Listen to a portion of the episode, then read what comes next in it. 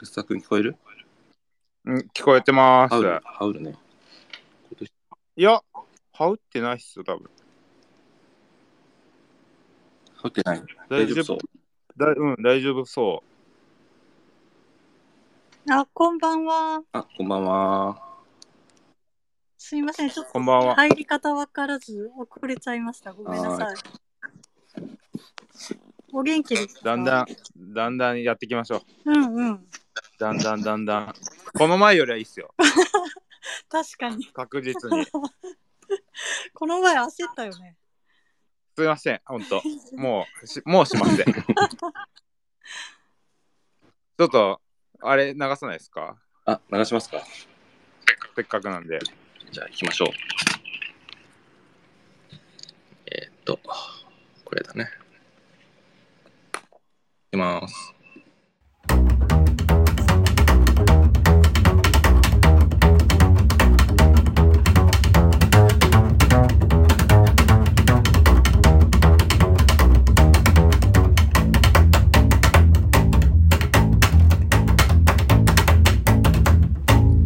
シーデポラジオ。いや、いいですね。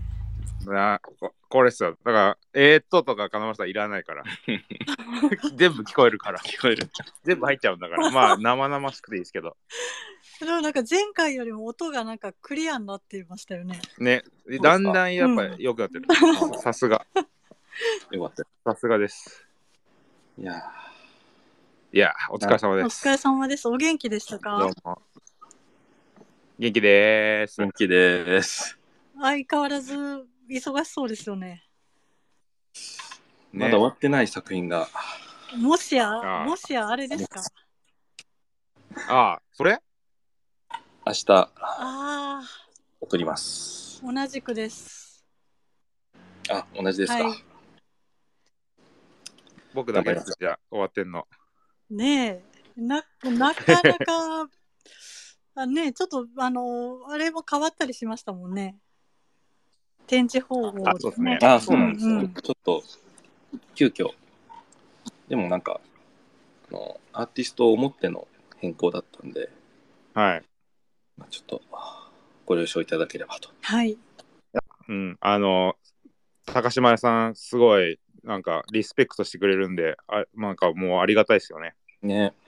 うーん。まあやっぱ人だなと思いますねこういうのって人とのつながりというか、うんうんうん。そうです出ね会。出会いですよねそうですね。うんなんか嬉しいですよね応援してくれる人いてそうなんですよ。これ、あそそのうん。その展示の情報言っちゃった方がいいんじゃないですか言わなくていいああね、もう、まだ告知できてないけど、うんうん。えー前回ね、最後に告知したんですが、えー、と、もうすぐですね、10月の4日から、はい。玉川高島屋で、うんえー、シーデポによる「整うアート」という展覧会やります。で趣旨としては飛沫、まあ、百貨店とかで使われなくなったうん飛沫感染防止用のアクリル板を、まあ、再利用する再生アートうんうん。そして、まあ、我々シーデポが、まあ、11人のうんアーティストが作品をそれを使って作ると。えー、面白そう 見に行こうかなねえ、あの、でもアクリルね板皆さんのやつ全然見てないからねうん。そうなんですよね。だから多分みんなねギリギリで仕上げてる人たちは今日うん夜鍋してやってました。明日発送しないといけないから。やっぱあれですかね、思ったの、八津田さん、ガラスは使うじゃないですか。アクリル板とはいはいか、ああいう透明なものに対して慣れてるから早いんかなと思ったんですよね。あーでもどうすかねなんかうん前に、うんうん。あの知り合いのギタリストの人うのんギターうにん絵を描いてくれないっていう依頼もらってへえ。でその時に結構いろいろ研究したんですよねあ、アクリル板に書く方法をアクリル板っていうか、まあ、ギターうんも表面は、まあ、アクリルみたいなものなんで加工しちゃそっってかそっか。うん。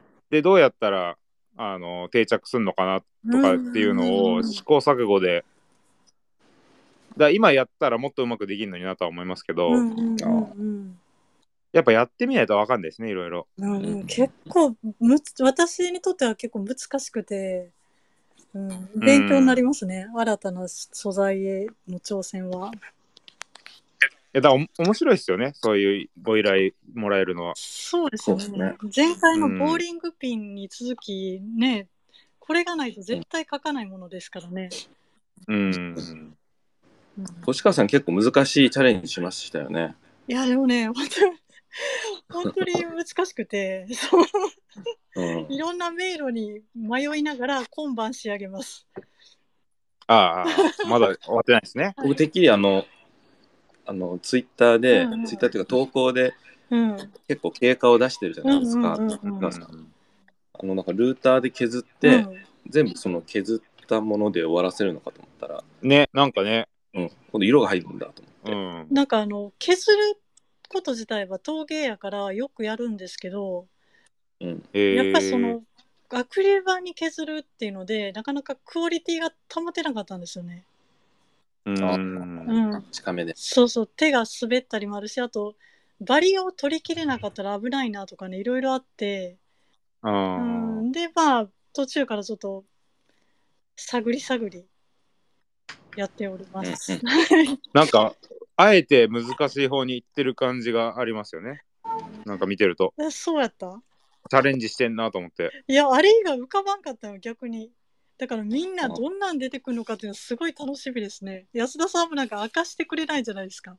どんなのかなあ僕ですかうんあそっか僕出してないか、うんそうそうそう。だからそうだね。一応みんな遠慮して公開はしてないね。あそういうことなんですか。うんそっかそっか。多分 C デポでオフィシャルなあの公開をした時にみんな多分ああ。宣伝してくれる感じかもしれない。そっかそっか。あじゃあもうまあ出しちゃおうかなじゃあ僕まあ出しても全然いいと思いますよ。うん別にそんななんかもったいぶるような作品でもないし別にそんなこといや そんなことはないと思う。うん、でもね、楽しみですね。そうで、まあでも僕から言わせたら、うん。やっぱ星川さんの作品って星川さんだなってわかるんですよね見てそう。多分僕のやつうは、ん。誰誰これみたいななんか僕僕らしさがなんかない、うんぼまあ、僕らしさが分かんないですけど、あ確かなんあ。かにね。もう探ってる感はしかないんでうん。だからもうねひたすらなんかその作風がパッと見で分かる人の作品って羨ましいですねとと、全員全員そうですね割と整うっていうテーマによ寄り添ったってことですかうん、なんか一応僕は、うんうんあのーイメージの中で、の「整う」ってこんな感じかなみたいなのをうんうん表現してるんですけけど、うんうん、でもいわゆる本当もうアカデミックな感じですね全然、アカアカデミック、うん、アカデミックが出ちゃうんですよねなんかあうのーん、なんかこうなんて言うんだろう僕多分アカデミックな人間なんだなっていうのがた アまカにデミックってどういうどういうこといやななんて言うんだろうな硬いとこ行ったなみたいなあのいつもそんなことないあの犬あそうですか犬みたいな動物側の方向ではないないんですね。あー全然全然もう、うん。硬いもう日本画ですかあなたみたいななんだっけ植物だっけへえ。植物と、うんちょと蝶々そうですよね。ああ確かに。もうモチーフで日本画な感じでしょなんかか。全然言わねぐ言わねぐじゃないですけどでも逆に安田さんのそういうの珍しいですよね。あまあそうかもしれないですね、なんかまあでも思いついたのをなんか覚えてるうちにやっちゃおうと思って、うん。ううんんあのやっちゃったって感じですね本当にアカデミッ クを、そうか。うんい、や、でもめちゃくちゃ助かりましたよ。安田くんが早かったから。あ一ー人、安田くんだけだった。シーデポラジオ。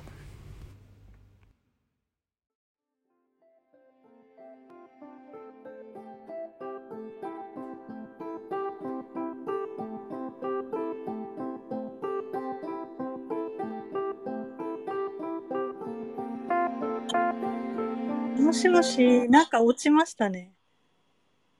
あれ、誰もいないかな。なんか突然、切れちゃったなって思ってたら、また入れたんですけど、これ誰かと喋れてるのか、私の声が聞こえてるのか、どうなんでしょうか。ホストの C デポのアイコンが、スピーカーがオフになってますね。もしかしたら聞こえてないのかなあ、あ、金丸さん。星川さん。ごめんなさい。あ、いえいえ、落ちましたね、今。落ちました。えっと、うんうん多分ね、僕、僕の原因です。あ、なんか押しちゃったみたいな。えっとね、今ね、スマホ2台でね、運営してて、二台持ちだったんですか、金丸さん。あの、1個ガラケーだったんだけど、うんうん。この機に、うん。あの、スマホに変えたんですよ、この間。このためにですか。このため に。すごい。だって、ガラケー、ツイッターできないじゃないですか。スうん、うあらん。マホに変えてしまって、うん2台持ちあれば、うん。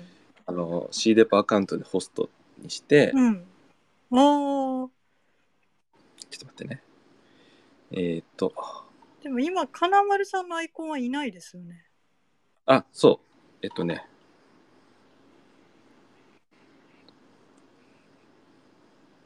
やつらさんはいるけど、リスナーのままだな。えーっと、ちょっと待ってね、操作してます。はい。田君に、うんうん。なんだ、招待できないって出るんだよな。やつらさん今焦ってるやろね。安田君が招待を、うんに送ってるから、それを承認すれば多分いけると思うんだけど。いやー、なかなか難しいな。難しいですね。でもね、なんとか2回 目できてよかったなっていう。多分ね、うん、えーっと、もうね、なんとか2回目。あ、すいません。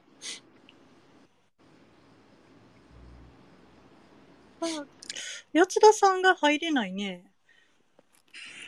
あれかなフォロー。えっ、ー、と、安田くんに。安田くんは多分聞こえたはずだよね。聞こえてはいるけど、多分は、あれかなその、八津田さんが承認をしたらいいってことですよね。うん。スピーカー。今ね、共同ホストでうんうん安田くんを招待してて、うんうんうんうん。どうだろうダメか。あ、来た。来ました。聞こえてますあちあ、来た来た来 た。すょっといません。何やってんすかもうもうやだ、こんな思いするのはもうやだ。もう、こんなんやめてやる。焦りました。今回は、今回は安田くんではない。ちょっと、マジありえないっすよ。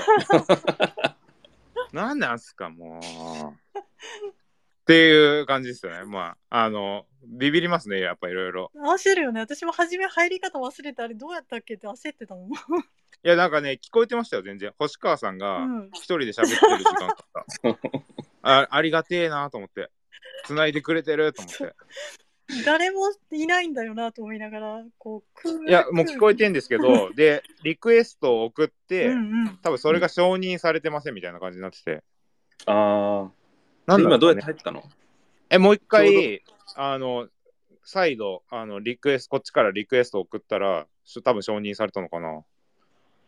一応今ね、共同ホストで入ってるから、はい安田くんああ、はいはいはい。そう今度ね、C デポが切れても安田くんが残ってれば、多 分な、なにそ落ちなの、い責任が僕に来た感じですかなんか、なんか知らん けど。安田くんが落ちなければ大丈夫だとああ、まあ、で、電波の問題ですかね。何なんですかね。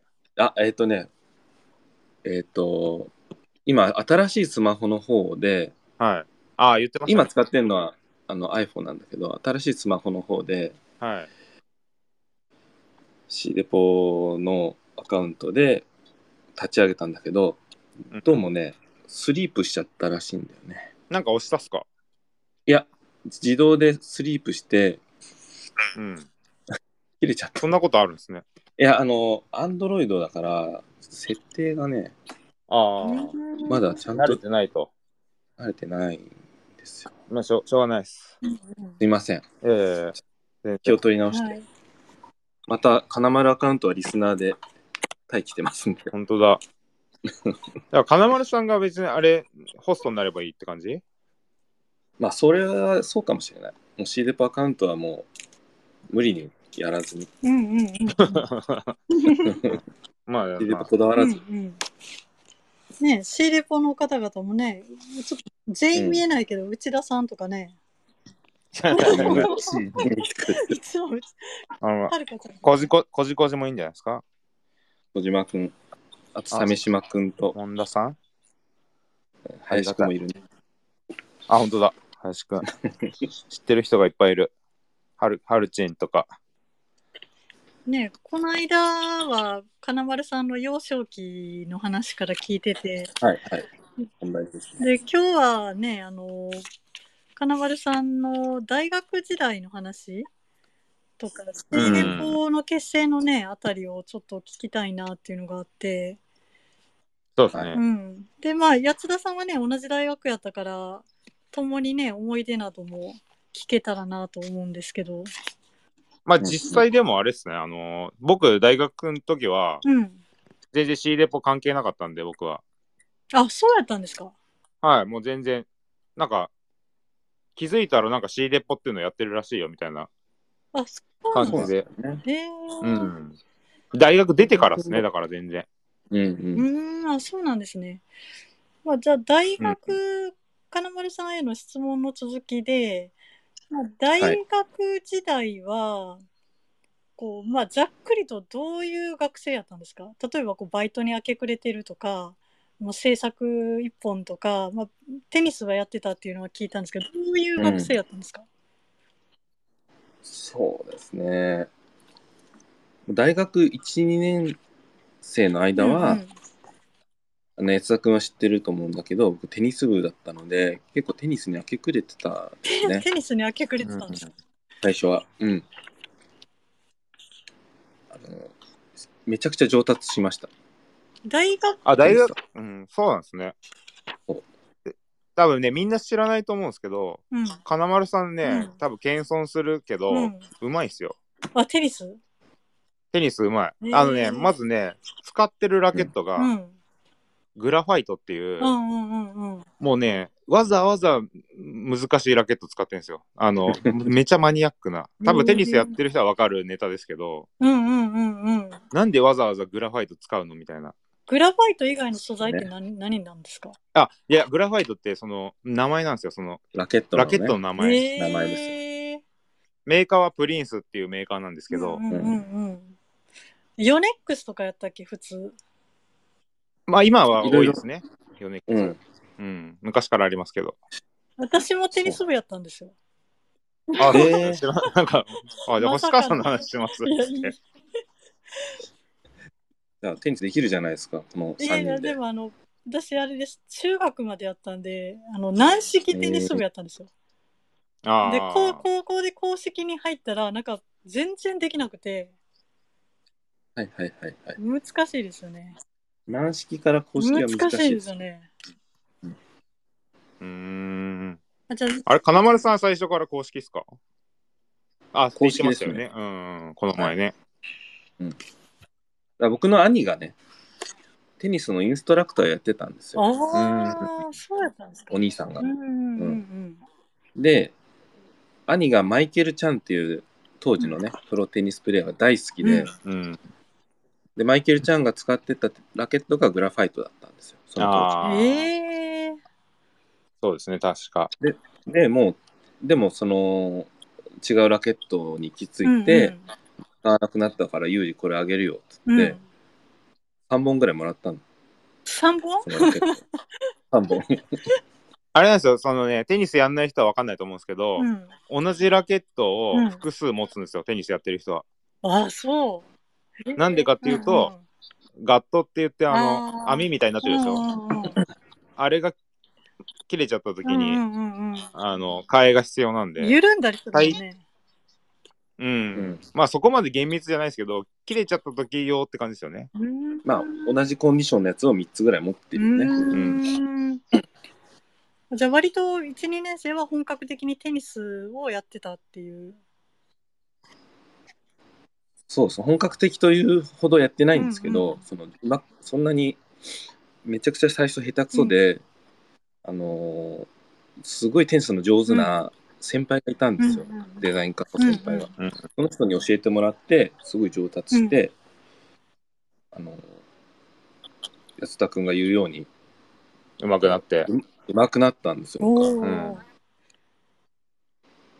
そう そう。ただまあこれオチがあって、一応うまい僕自分で言うのもなんだけど、結構テニスうまいと思ってて、うんうんうん。フォームがねすごい綺麗なんですよ自分で言ってる。うんいや、本当ですよ。なんか、えあの、なんだろう、カレンダーにできる感じーですよ。すごいな。ただただ、いかんせん、弱いそうだ、うまよいか、ったうまいと強いは違うってやつですよね。あー、フォームは綺麗なんだけど、みたいな。うんいや、フォームが綺麗なんだけどうんっていうか、うん。練習はいいのに本番をみたいなことから言うのもなんですけど。足、練習はすごいね上手なんだけど、うんいざ本番になると、あの格下というか自分より下手くそな人に負けちゃうん ですよめちゃくちゃ弱かかっわいい。ぼあの、ここは僕が補足しますけど、うんまあ、結局、テニスっうて、ん性格の悪い人悪い人が強いんですよ。ああ、そうだよね。相手のとこにね、攻め込まない。そういないとこに打つうでんしうょ。だかんうんら金丸さんはね、うん。うんなんだやっぱ、やっぱね、なんだかんだ人がいい、ね。優しいから。た優しいんだよね。なんか、卑怯なことはしないっていう感じですよね。ああ。結局練習の実力が出せないうんから、うんうんうん試合で要はこうメンタルが弱かったんですよ本番で緊張もするんですか緊張すうーるんうん緊張してなんか力みすぎちゃっうんうたり、うんんうんなんかいや、だから、性格が悪い。あれ聞こえなくなった安田君安田さんは 安田さんは落ちた大丈夫どうした 消えたね。いやまあまあそんなことでねまあいろんなことありますけ大丈ど。そうなんですよそっかそっか。え、バイ安田君どバうイしたトとかはやってなかったんですかすいません、は今いちょっと、うん。あ、どうぞどうぞ、すいません、今。ごめんなさい。ああそうそうんんんバイトとかはやってなかったんですかアルバイトはね1年だけやってましたうーんえ予備校とか。こう予備校の講師を1年だけうん鎌倉の方鎌で倉。鎌県っていうえ予ー備校に行ってあ、そうかそうか。おばあちゃんの家に住んでたって言ってましたっけ学生時代は。あそうですそうでうす、んうんうんううんん。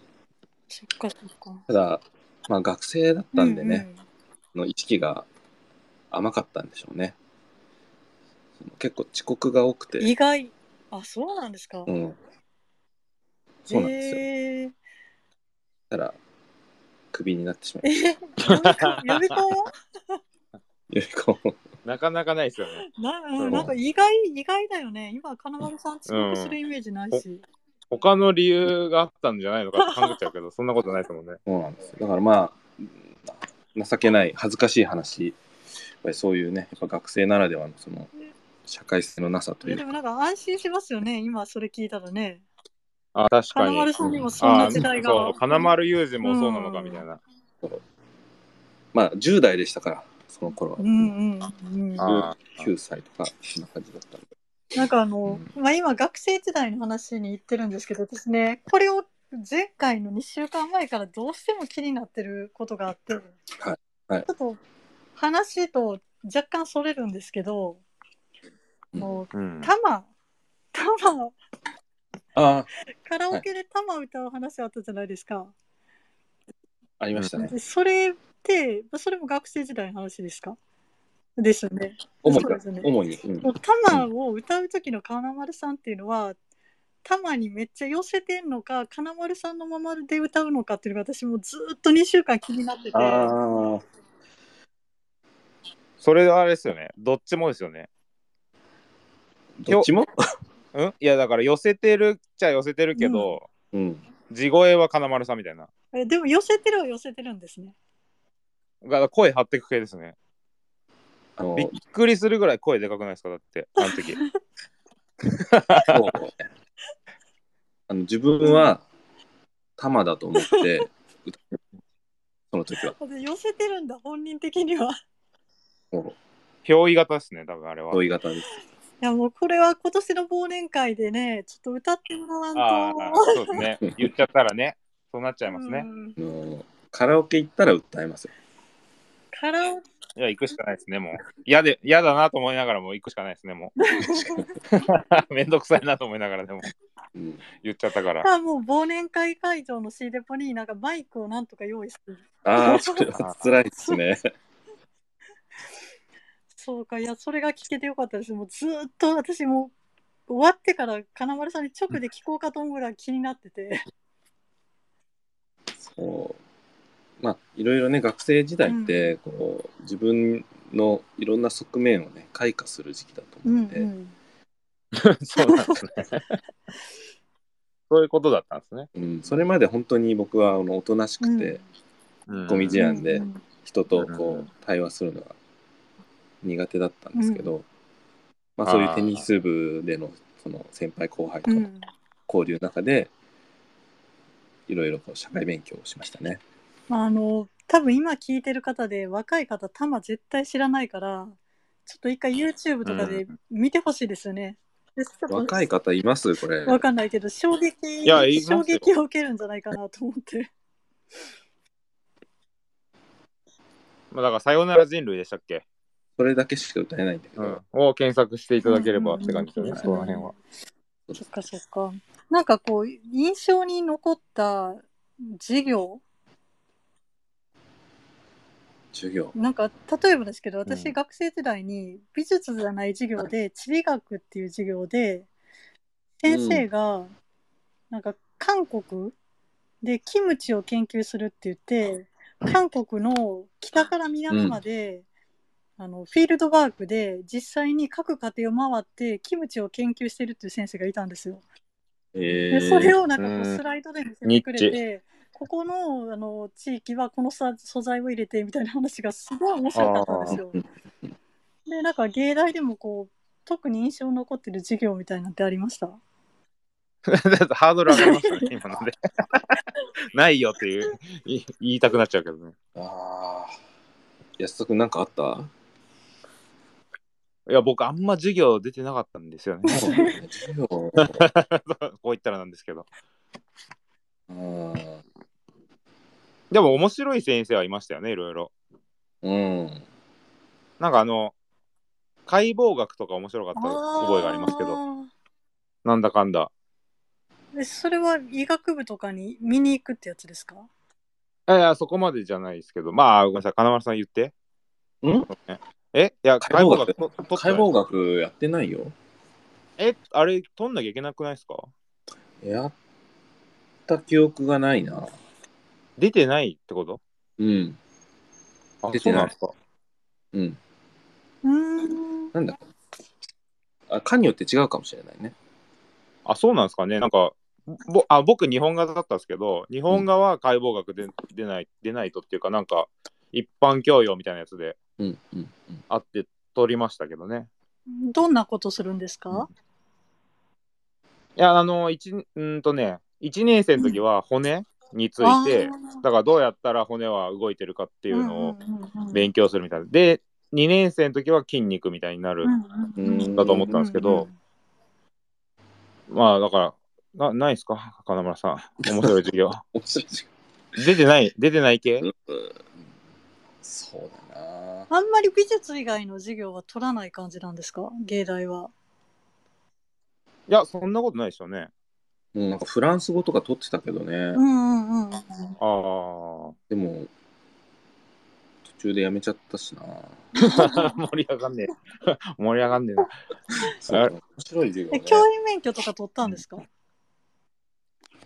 あ取ろうと思ってたうんけ、ど、断念しましたね、うーん。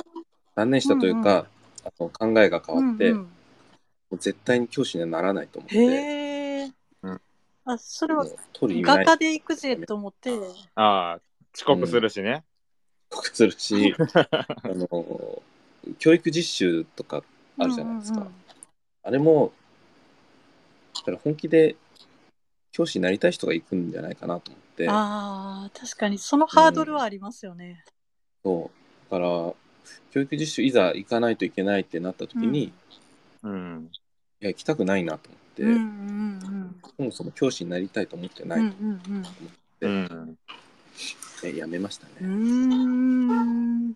八田さんも取らなかったんですかあもうそもそもその気はなかったんえで、えまあ、た単純に大変じゃんみたいな、すやっぱ急に、まあ、芸大の人だったらわかると思うんですけど、一般なんなんて言うんだろうあれ取らなきゃいけないそういうのって、うんうん授業あの美術以外の美術教とかそ職の実技以外教職の教養みたいなやつね。急に大変になるんですよ。あーあのうん出なきゃいけない授業がととなんか突然増えるっていうか、うんうんうん、そうそうそうでなんかうわめんどくさそうみたいな、まあ単純にそこですね僕は。うん。うんうんうんうん。そっかそっか。うん、だから今から思えばいろいろ取ってもよかったなとは思っちゃいますけどね面白そうな授業あったんでなんか、八田さん言ってませんでした奈良の方になんか仏像を見に行ったりした。ああそれはね、金丸さんも言ってると思いますよ小尾小健美小美研ねうん古美術研究旅行いいですよね。あれ星川さんも行きましたいや、私は大学がそもそも違うけれども、関西なんで、自社仏閣はあーすごい身近なんですよ。はい。そうですよねそうですね感覚が違いそううん。うんだからなんかあのーこう、お寺の中を見れる日とかに、はがきを出して見に行ったりとか、はがきで申し込みみたいなんで、ええー、正それで受理してそうるんそだう、正倉院の中とか見に行ったりとか、あーうん、もう割とこう、すごい日常的なことでしたね。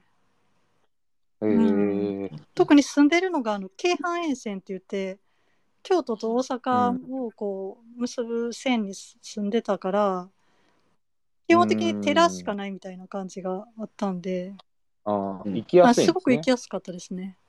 うんうんうんうん。でも鎌倉とか横浜の方もいろいろありそうな。あ確かにね、鎌倉いろいろあるよね鎌倉にはまあ小美研は京都と奈良行くんですけどあ、関関東は行かないんですね。そうなんでうすーよ、ん、そこも、関東は多分勝手に行けばみたいな感じじゃうないんですか、うんうーん、あ、そうなんですね。おのおのうん京都の京都か奈良どっちかになんか施設がうあんって、うん、芸大が使ってるなんかそこに泊まってねみんなでうんいいですね。研修旅行みたいな。そうそうそううんいろんな寺とかうんう巡んって、うんうん。そっかそっか。まあなんか、この本題の話もね、長くなりそうやから、そろそろ本題で、私がすごく聞き聞きたかった、あの、シーレポが学生時代に作られたっていう、こう、ざっくりしたことは知ってるけれども、実際にどういう経緯で作ろうと思ったのかとか、はい教えてほしいなと思って。はいねその始まり方とかね、そうですねだから当時の時代背景的に、うんちょうどインターネットが普及し始めた時期じゃないですか2001年うんうん。とか、うんうんうんうん2000年まあ本当始まった頃、うん、ミレニアムとか言ってた時代ですよねうんちょうどインターネットが普及あーして、うんインターネット使っていろんな発表の仕方があるなっていうふうに思ってででなんかそういうのを活用した発表の仕方を模索したいなと思ったんですよ。うんへーそれは初めて聞きました、うんそれが、まあ、時代背景としてあって、で僕が在籍してたデザイン科っていうところが、まあデザイン科というのというのは名ばかりで、うんまあ、僕みたいに絵を描いてる人がいたり映像を作ってたりなんか立体を作ったりうん。家具作ってうたり、んうんなんかいろんなことやってる人がいたんですよね。うーんでそれがすごく魅力的で、うん。もうずっとこの環境続けばいいのにと思ってたんですよ。ただまあ大学みんな卒業したらそれぞれ自分の専門分野に行ってチり散りになっちゃうんで、うんうんうんうん。なんか大学卒業した後もこういういろんな表現してる人たちが集まる場が欲しいなっていうのがね自分の中うにあんって、うんうんううんん。でどうしたらいいんだろうっていう時にインターネットっていうそういう時代背景とで、えっと、僕がね好きだった画家のウィーン分離派の、うんまあ、グスタフ・クリムトって有名な画家いるじえゃえないですか、ええうん。まあ、その人、まあ、僕好きだったんあですけそどうなんですかそうなんです好きな画家とええして。ええ一人なんですけどで、えっと、ちょうどそのクリムトが設立した中心メンバーとして代表を務めてる、あの芸術家集団があってそれがウィーン分離派っていうんですね。うんうん。でその当時は革新的うんで、うんそういう絵画彫刻建築とかっていうなんか割と上位上位的な美術芸術と、うんうんデうんザインとか工芸とかファッションとかちょっとこう大衆的な大衆に近い芸術をこう隔たれてたものをそういう隔たりをなくして一つの芸術として捉えようみたいな活動をしてたんですねうんうん。当時としてはそれがすごく画期的で、えそのウィーン分離派展っていうのを渋谷でやってるのを見に行った時えに、うんうんうん。あこれが僕のやりたいことだと思って、ええこれの現代版をやりたいんだと思ったんですうよんうんうんうん。でそれに背中を押されて、えーシデポが発足するきっかけになったんですよね。うーんなんか、はしょ、はしょったと思うんですけ ど、うん、その、ひそれは、まあ最初の、まあ僕も聞きたかったことですけど、あのー、杉山くん、うん元副代表の、はいなんで杉山くんと始めたんですか、うんうん学年違うじゃないですか。そう杉山君はあすもうすもうちょっとたどると,、はえーとどうまあ、まずは同級生に声をかけたんですうよ。んい。うん。峰峰岸君っていう同級生がいて、うん。でちょうどその時に、えー、とディズニーシーディズニーワールドんディズニーシーか、うんうんディズニーシーがオープンする前にみんな芸大生借り出されてアルバイトしあー僕はやってました、それ。ね。うん。安田君多分塗るやつやってましたね。だよねエイジング。そう僕はあの造形の方やっててうんモルタルでこうあのレンガ作ったりとかそういうことやってたんだけど、まあ、その時に一緒にいた峯岸君に、うんうんなんか面白いことやりたいよねってなんかもう悶々とした思いをこう語り合ってて、うんうなんん。かやりたいよねって言ってで峯岸君もなんかやろうよって、うんやろうやろうみたいな感じになってうん。そこがねスタートだったんですよでその後うん。と杉山くんっていう後輩が、えっとうんまあ、予備校生時代の後輩だったんだけうんど、うんあ、昔からじゃあしそう関そうわってたんですね。高校生の時から知ってて、ええうん。で大学入って、うんで彼が、えっと今リスナーにいる小島くんとうん。小島一郎くんとこじこじ二。店をやってたんだこよね、じこじ。横浜でうん。んよ横浜それでを何やってたと言いました二人あ店二人であ二人ではいで小島くんはメディアアート的な表現をやってて、うんうんうん片や杉山治くんは、まあ可愛いイラストを描くとうんで一見ちょっとジャンルが違うんだけど、まあ、その二人展の中ではそれをうまくこう融合させて二人のなんかいいところを掛け合わせたうん。表現をしてて、あこの人たち面白いことしてるなと思った記う憶がん。で結構あそういうなんかチャレンジングなことしてる人が、まあ、知ってる人にいるから、うんうんちょうん。っと声かけてみようかなとう思んって、杉山くんにメールしたんですようんね、ううんん。なんかこういうことやろうと思ってるんだけど一緒にやりませんかって言ってそしたら OK やりましょうっていう感じでなって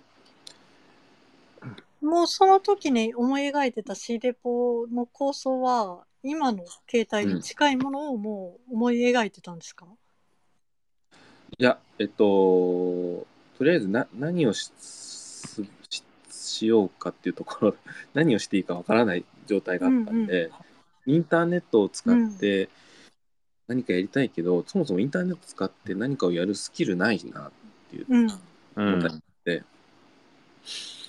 でとりあえず、まあ、仲間集めて、うん展覧会はやろう、うんうんうん展覧会はとりあえずやろうということで、えーまあ、僕の周りにいる知り合いに声をかけつつ、で杉山くんにもお願いして杉山くんの依頼でそういう発表に興味ある人声かけてっていう感じうでんうんうんうん仲間集めてもらって。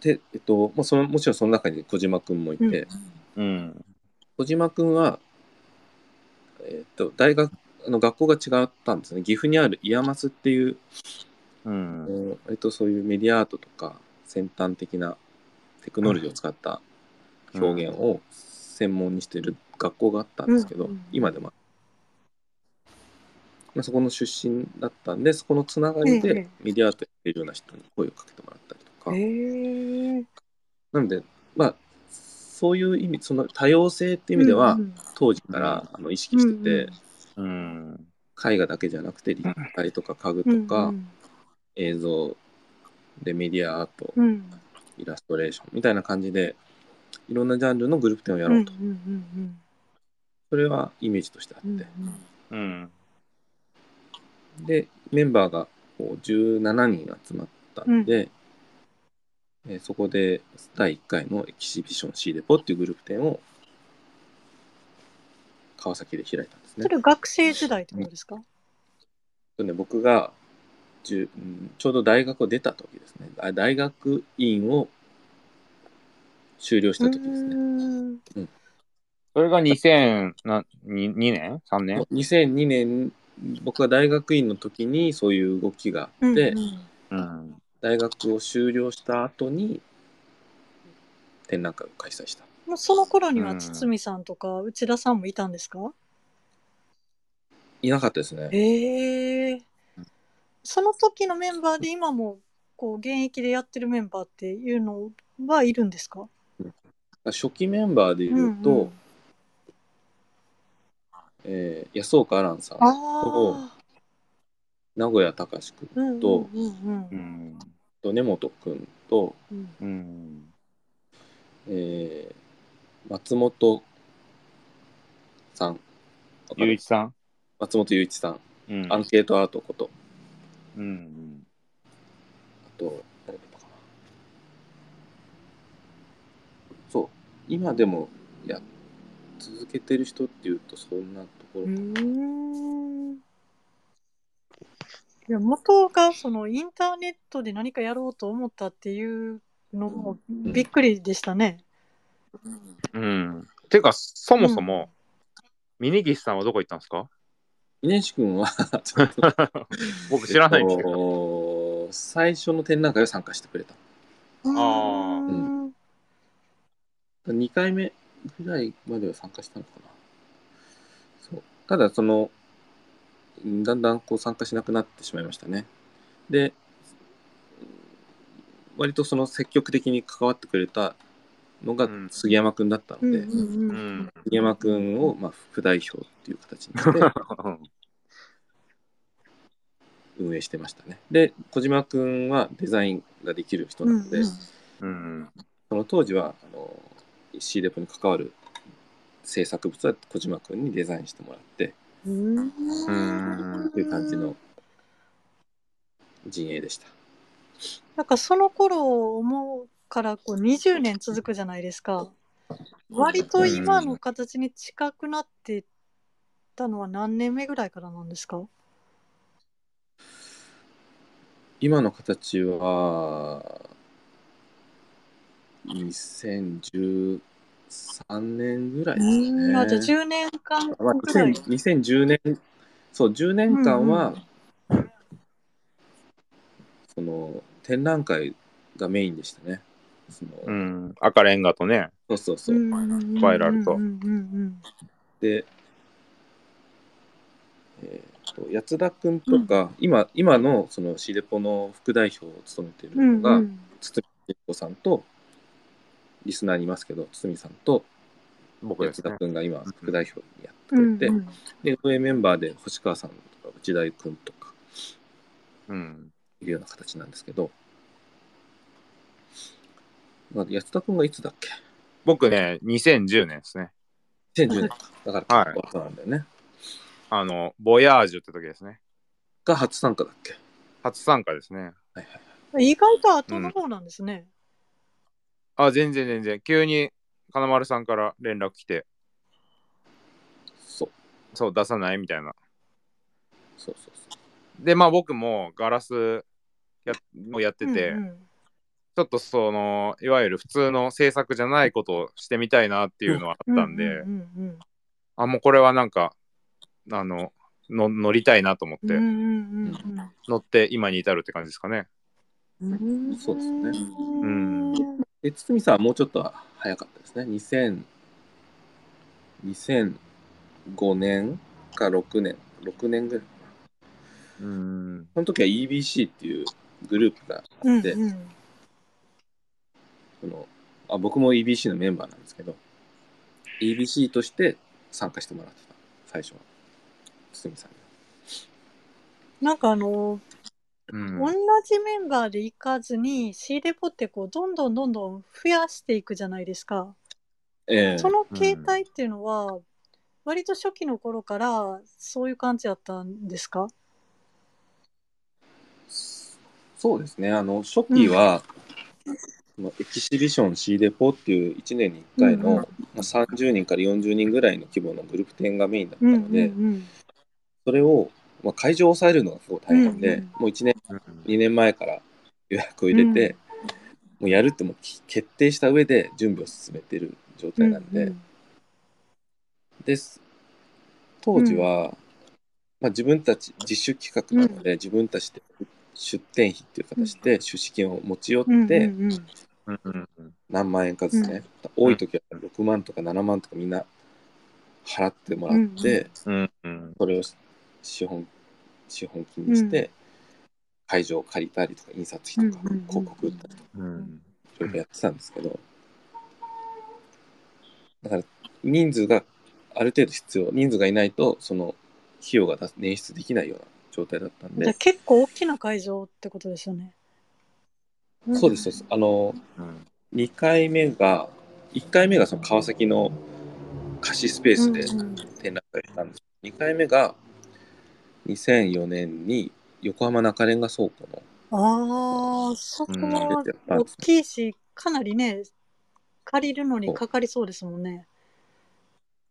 当時ねままだできたばかりで、うんうんあの施設自体がうん改装してね。そうその前にね横浜トリエンナーレっていう大きなアートイベントをやってて、うんうんその会場だったんだけどそのそれが終わった後、まあリノベーションされうんうてん商業施設に生まれ変わって、うんこの中にそういう貸し発表ができる貸しスペーうス、んただその広さに割にうはん割とリーズナブルだったうんんですよね、うんその代わり結構早めに予約を取らないといけない。うんうんうんだから大変でしたね。だからうんメンだバからーそれがあれですもんね。2010ん12まででしたっけ2003から始まって2004年が赤レンガでやってその2005年からスパイラルガーデンって言って青山のねスパイラルル。会場を移してそっちの方があのお客さんいっぱい来るし、うんうんスペースを借りるための費用もすぐかかうるんんだけど、うんうんこれ結構お金かかるなと思ってみみんなにどうだろうっていう尋うんねたら、うんそれでもみんなやるって言ってくれたんで、じゃあやろうかとうんう思っんてやったんですね。ただその時に、ただそのみんなからお金集めてやるんだと普通なんで、協賛金を募ったり知り合いの画廊ギャラリーにの支援してくださいとか、うんうんうんまあ今でいうクラファンみたいな感じですよね。クラファン、うんそうだねいわゆる協賛金を作る。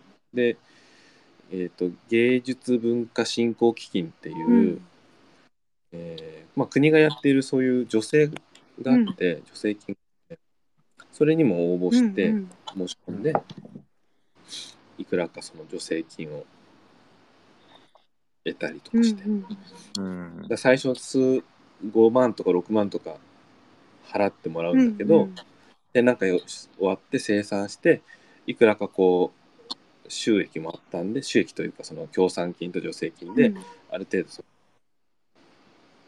あのプラスになったんでその分は出品者に還元して、うんうん最終的にはまあ23万ぐらいの負担になるうーんうん感じの運営の仕方をしてましたね。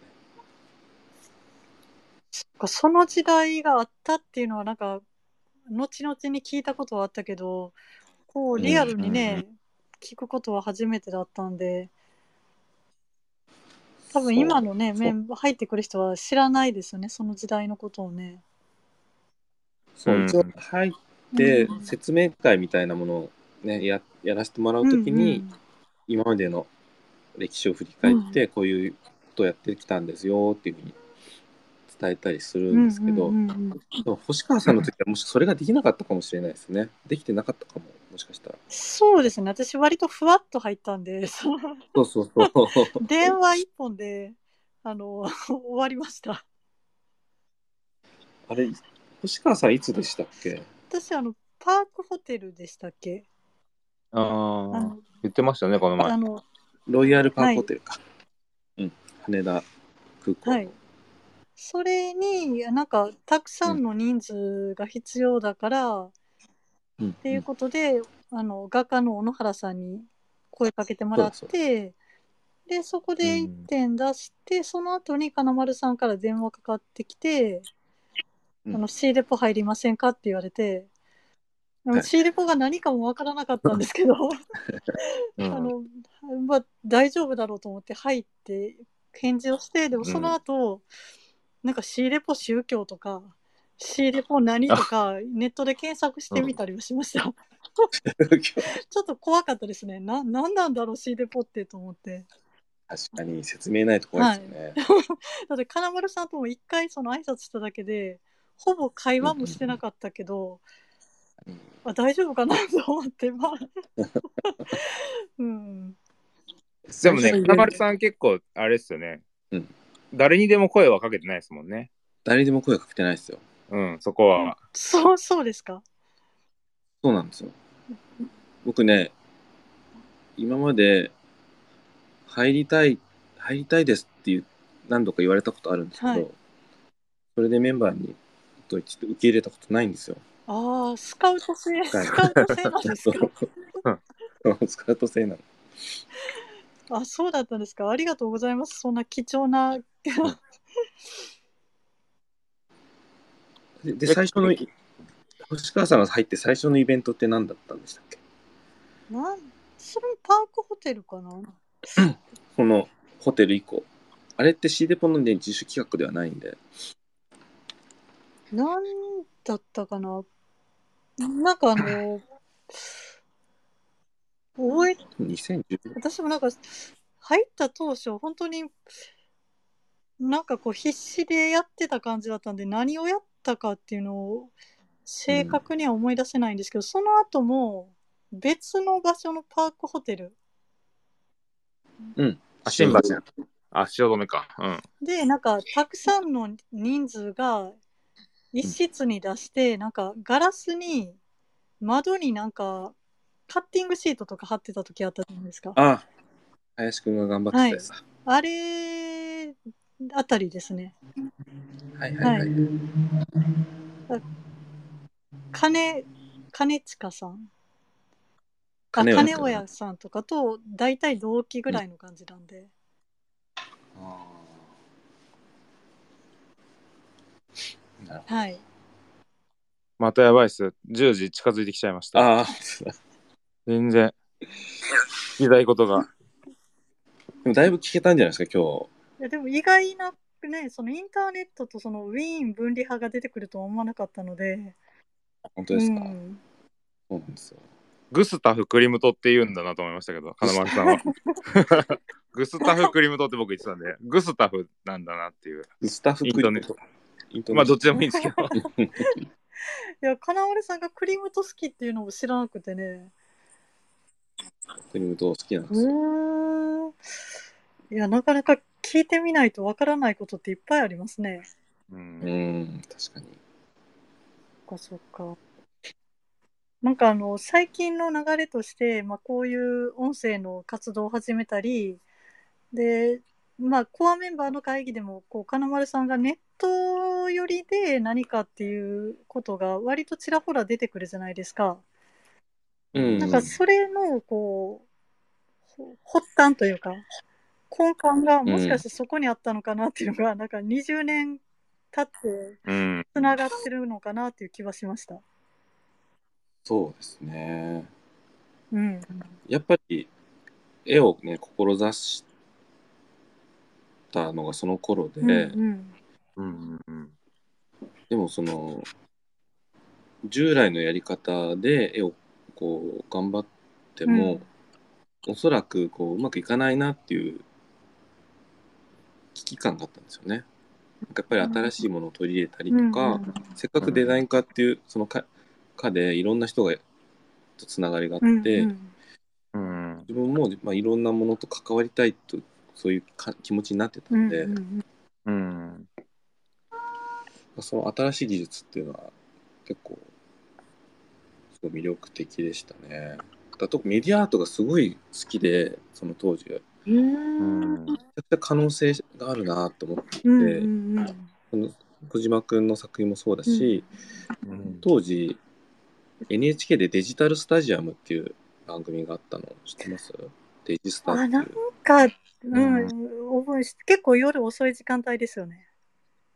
だったかなうん、なんとなく、はい。でなんかこう勝ち抜きその回のエントリーしたアーティストから、なんかこう一一番を選ぶうん、みたいな感じで,、でそれに知り合いが出てたりとかうんうんうんでなんかグランドチャンピオンを決めるとかその年間の一番、ナンバーワンを決めるような会があって、うんそこに僕のデザイン科の先輩の鈴木太郎さんが出てたんですうよ。んうん、今ね、芸大のね、教ん教授教授准教授か。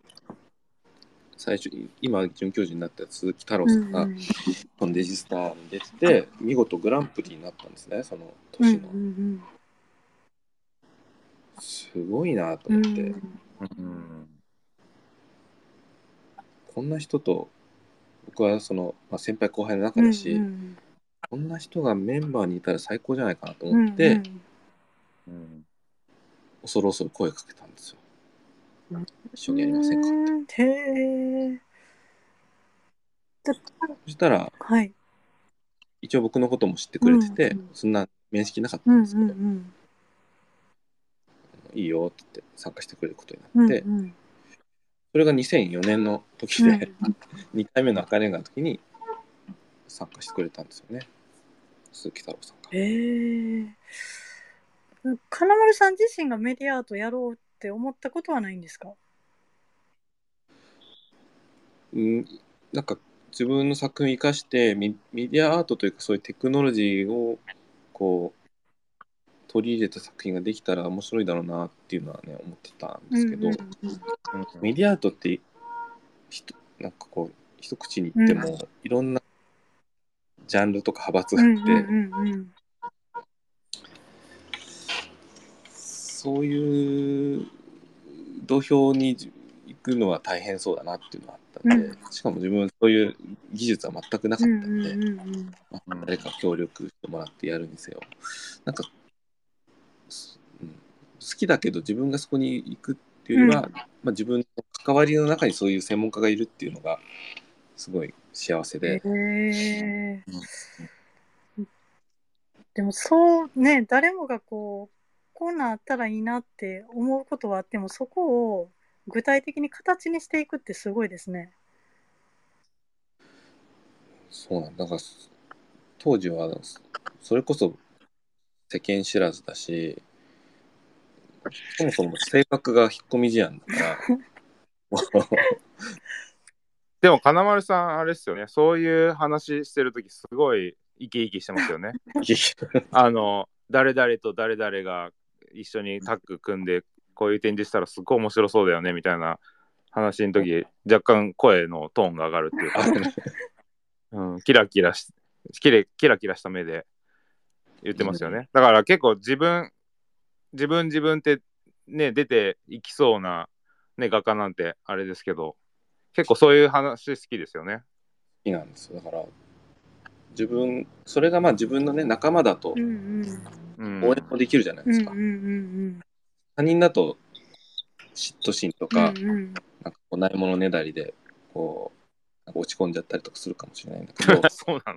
の。金丸さんでも自分の仲間に、うん、仲間にそういう人がいると応援できるしその人の、ね、ステップアップが自分の成長にもつながっているような感覚があっていやでもなかなかねその作家活動をやりながらそういう目線で見れる人って少なそうですよね。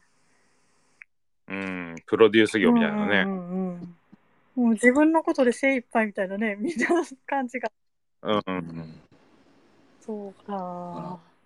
あ楽しいんですよねそういうみんながそれぞれ作品を持ち寄ってうんうん発表して、わあこう来たかこんな作品作ってきたんだみたいな、うんうんうんうん、あるが展覧会始まるときって、う作家同士がこうあのあの瞬間がすごい好きで、ううんーん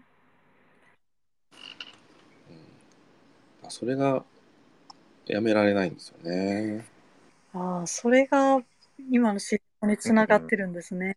うんこれはあれですね。次回もその話 続ける感じですかね。 え続けんの、え、続けないの ?10 時過ぎちゃいました けどね。うん、ね多分これ終わって1時間ぐらい経ってまたね聞きたいこととか思い浮かぶと思うんで、ああ、まあそう、発生してきますうんでよもね。多分ねこの流れの話はねいろいろありそうですよね。うん、うんそうですね。うんまあ、あとなんかそうの、んうんなんかその当時関わってまあふ子さんのねメンバーに例えばゲストとしてうね、ん、確かに確か来てもらあってあ、そういう話聞きたいですね。あの時どうだったこうだったみたいなのを聞いてみた、に。教えて堤先生っていう私がやりたいコーナーもある。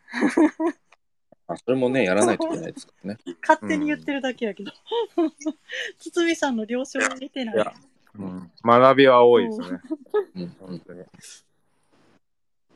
あそっかねそうじゃあそろそろ10時なんで。そうですね。うんいやあ、じゃあ最後いいですか、質問。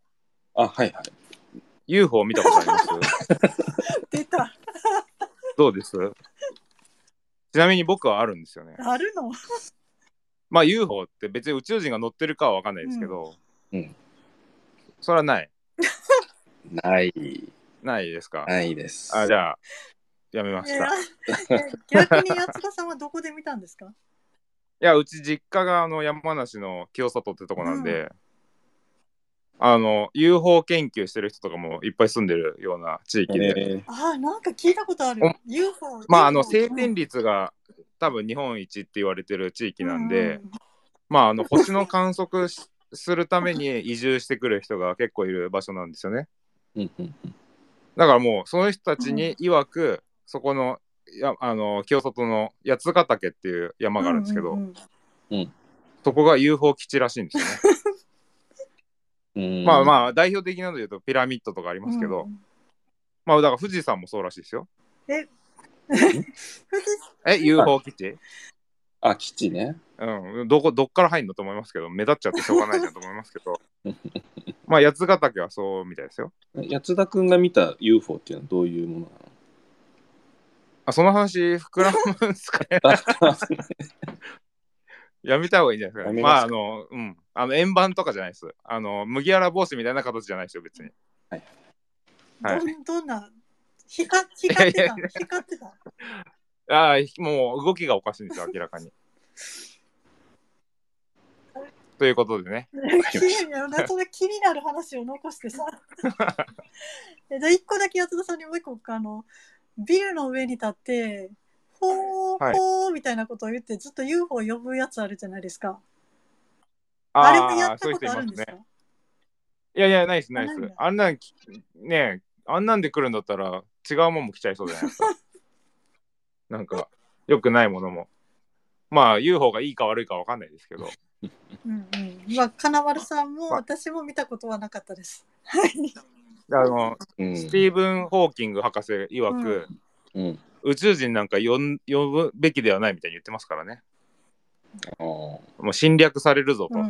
いはいそうそういうことですよ、だから。いうことですねあんまり深入りしちゃいけないんじゃないかと思って。うんうんうんうん。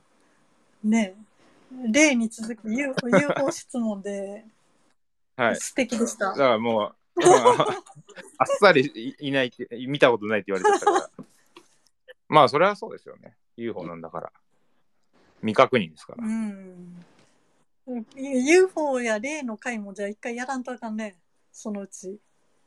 あ誰かの、そうなるとね詳、しい人急にトーン下がると思うんです僕はそんなに面白いことないっていうね。うんはい。そはっいかそっか。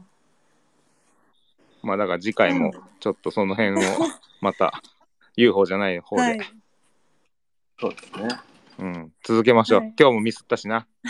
またミスっちゃいましたもうじゃあ次からは C デポはホストやりませんえ C デポのアカウントでホストはやらないああ、なるほど。うん金丸のアカウントでやりますはあい、。それがいいっすね。津波うんじゃあなんか宣伝ありますかそれぞれ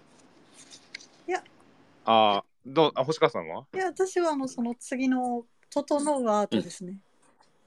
うんはい。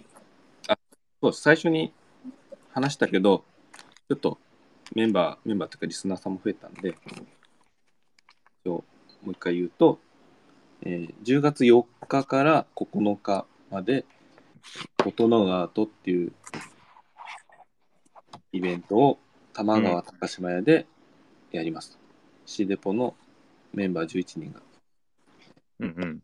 廃棄予定の飛沫感染防止用アクリル板を再利用した再生展ですね。それを、ねで、締め切りが今日やから、明日やから、明日うん。あさってね、あさってに納品しないといけないんで、い明日発送するために今皆さん頑はい張って書いてます。はい、頑張れ、みんな。頑張ります。はい。でち、ちなみに、その整うアートの後、えー同じくたか玉川高島屋で、今リスナーにいる鮫島くんうんうんうん。うんうん。試し個まく展ん。が、個展がありまあす。、古典があるんですね。うんうん。ちょうどなんかそういう、なんていうのかな。その、3R っていうんですかんなんか、す 3R って知ってますさわかんなないん。かリ、リ、リえっ、と、リサイクル、リユース、リデュースっていうのをひっくるめてうーん 3R っていうらしいんですけど、うんなんかそういう月間らしいんですよ。ああ、だか。らアクリル板もやってるんですね。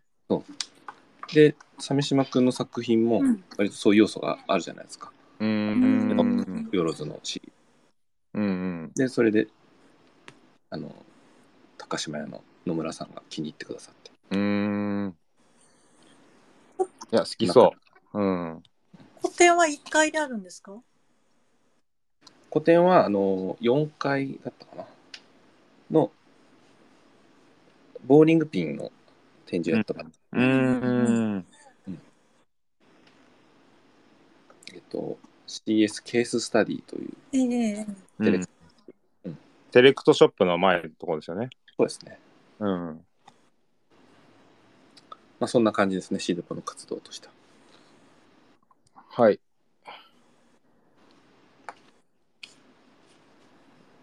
やつらさんとか、あなんか、始まったんですかあ、僕は、えっ、と、今日からか。今日から10月3日まで宇都宮東部で、前、この前も言ったみたいな、えっ、と、6人展かな、これは。うん。うん。と、また10月になったら、あの、池袋の東部で、海外地っていうのが始まりますけど、またそれは後ほどって感じで、うんうんうんうん。はい。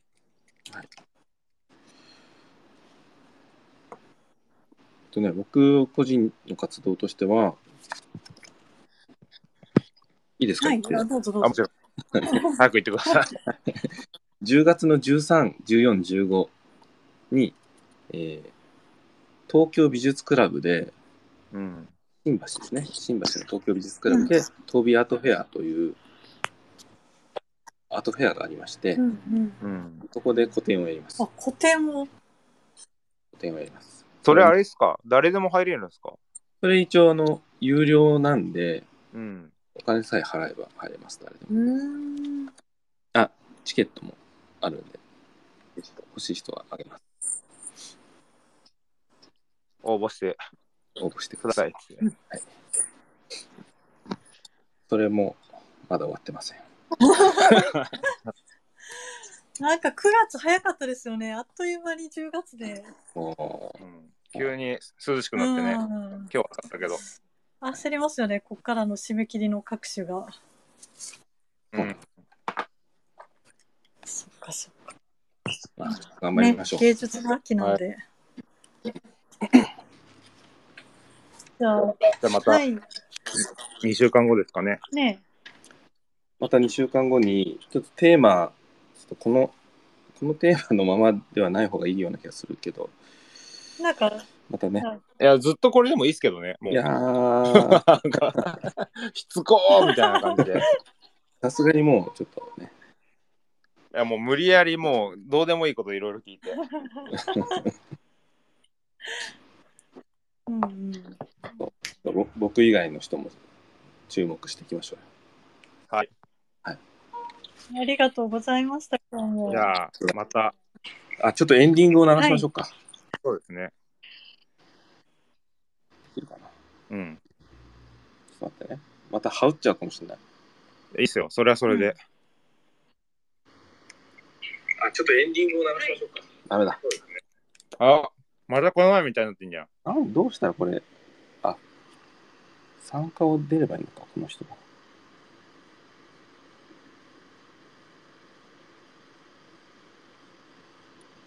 あ、これ消せばいいのかな。あ、ダメだ。ちょっと全部聞こえてますけど OK、OK、OK、OK。いくよ。エンディングバージョンいきます。